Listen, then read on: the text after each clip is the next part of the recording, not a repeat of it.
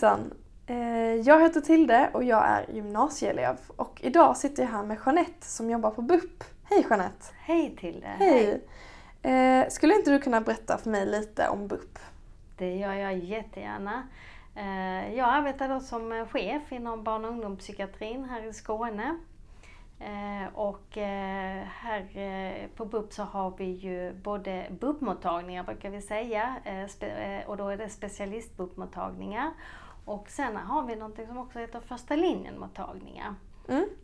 Ja, jag tänker på det. BUP och första linjen. Vad är, vad är skillnaden mellan dem? Liksom?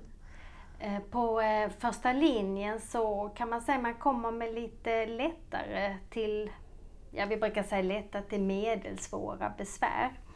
Eh, Och till specialist-BUP kommer man att få hjälp om man har ja, då lite svårare besvär, kanske varit under längre tid. eh, Eh, Man kanske mår så pass dåligt så man inte ens kommer iväg till skolan Mm. eller man kanske behöver hjälp med en utredning. Mm. Och, Men, men säg att jag då sitter hemma och, och mår dåligt och funderar på att söka till någon av era mottagningar.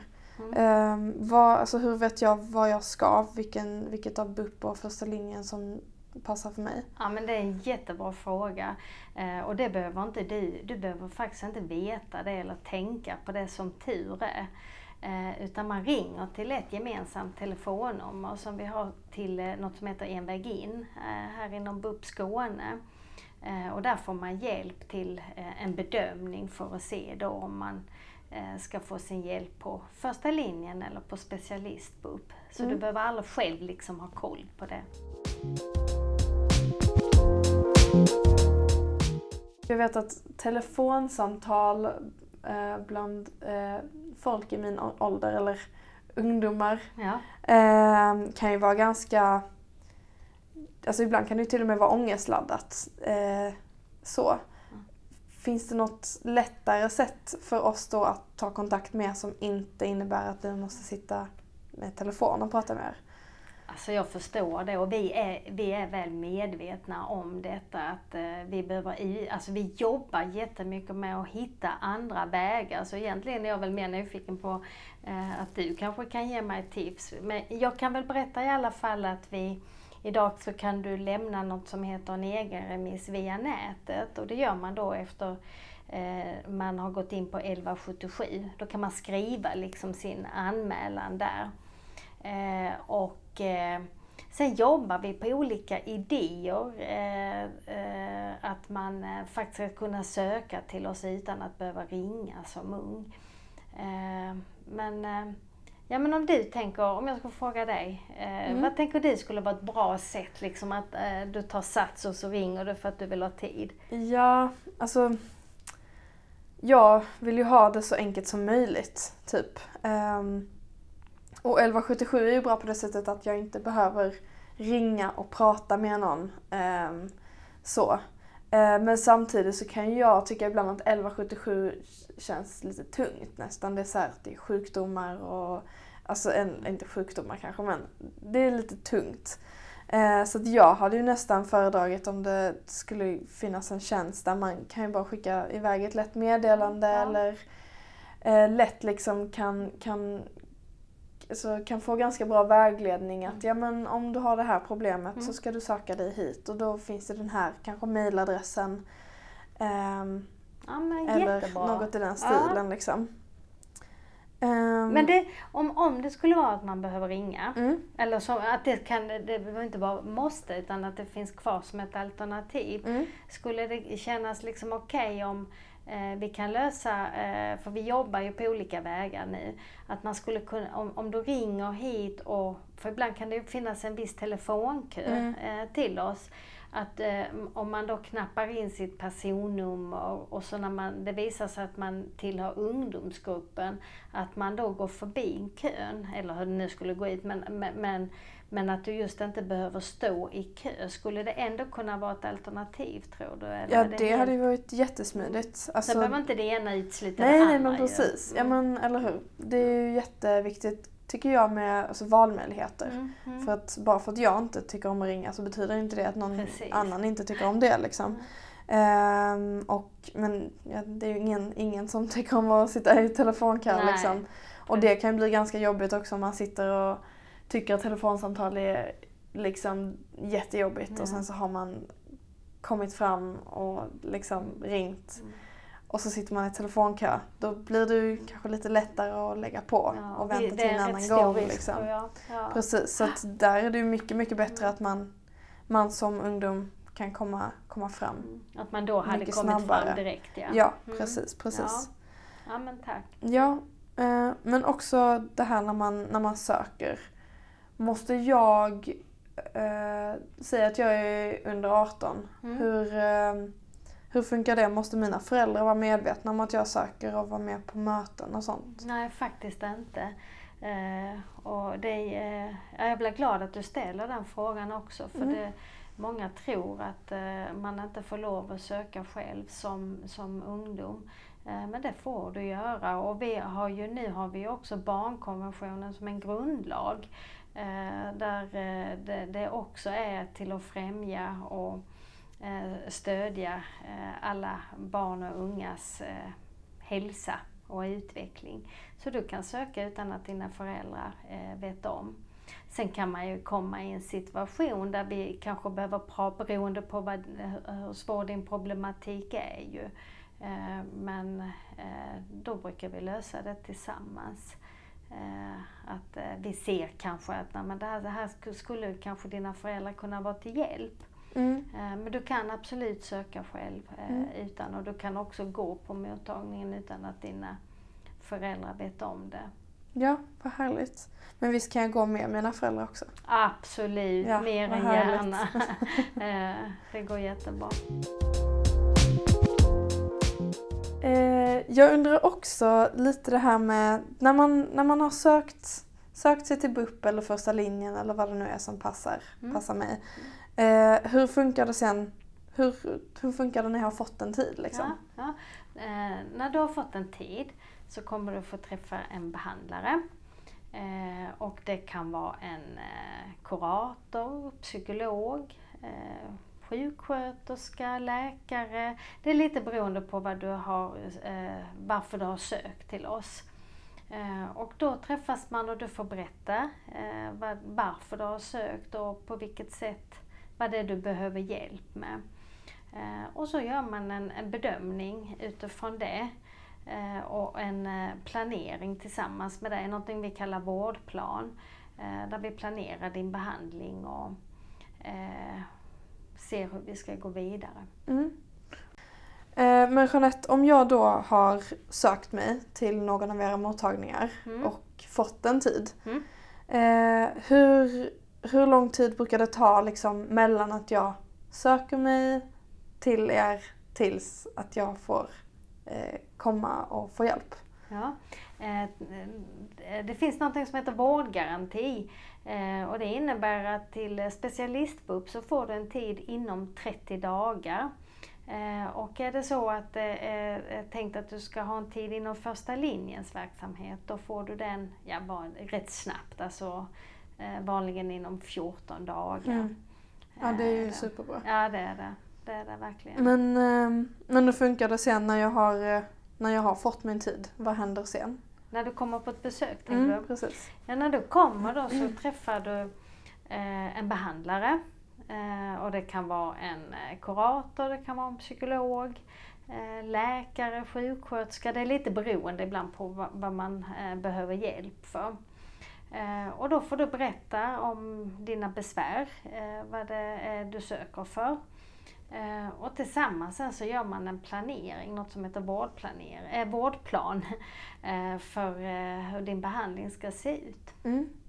Ja, du säger eh, behandling. Ja. Vad, vad är egentligen en behandling? Vad kan den innebära? Och den kan vara jättemycket men, men, men främst så tänker jag ju att eh, KBT är väl någonting som är rätt så välkänt idag, en kognitiv beteendeterapi. Eh, det kan vara en eh, familjeterapi.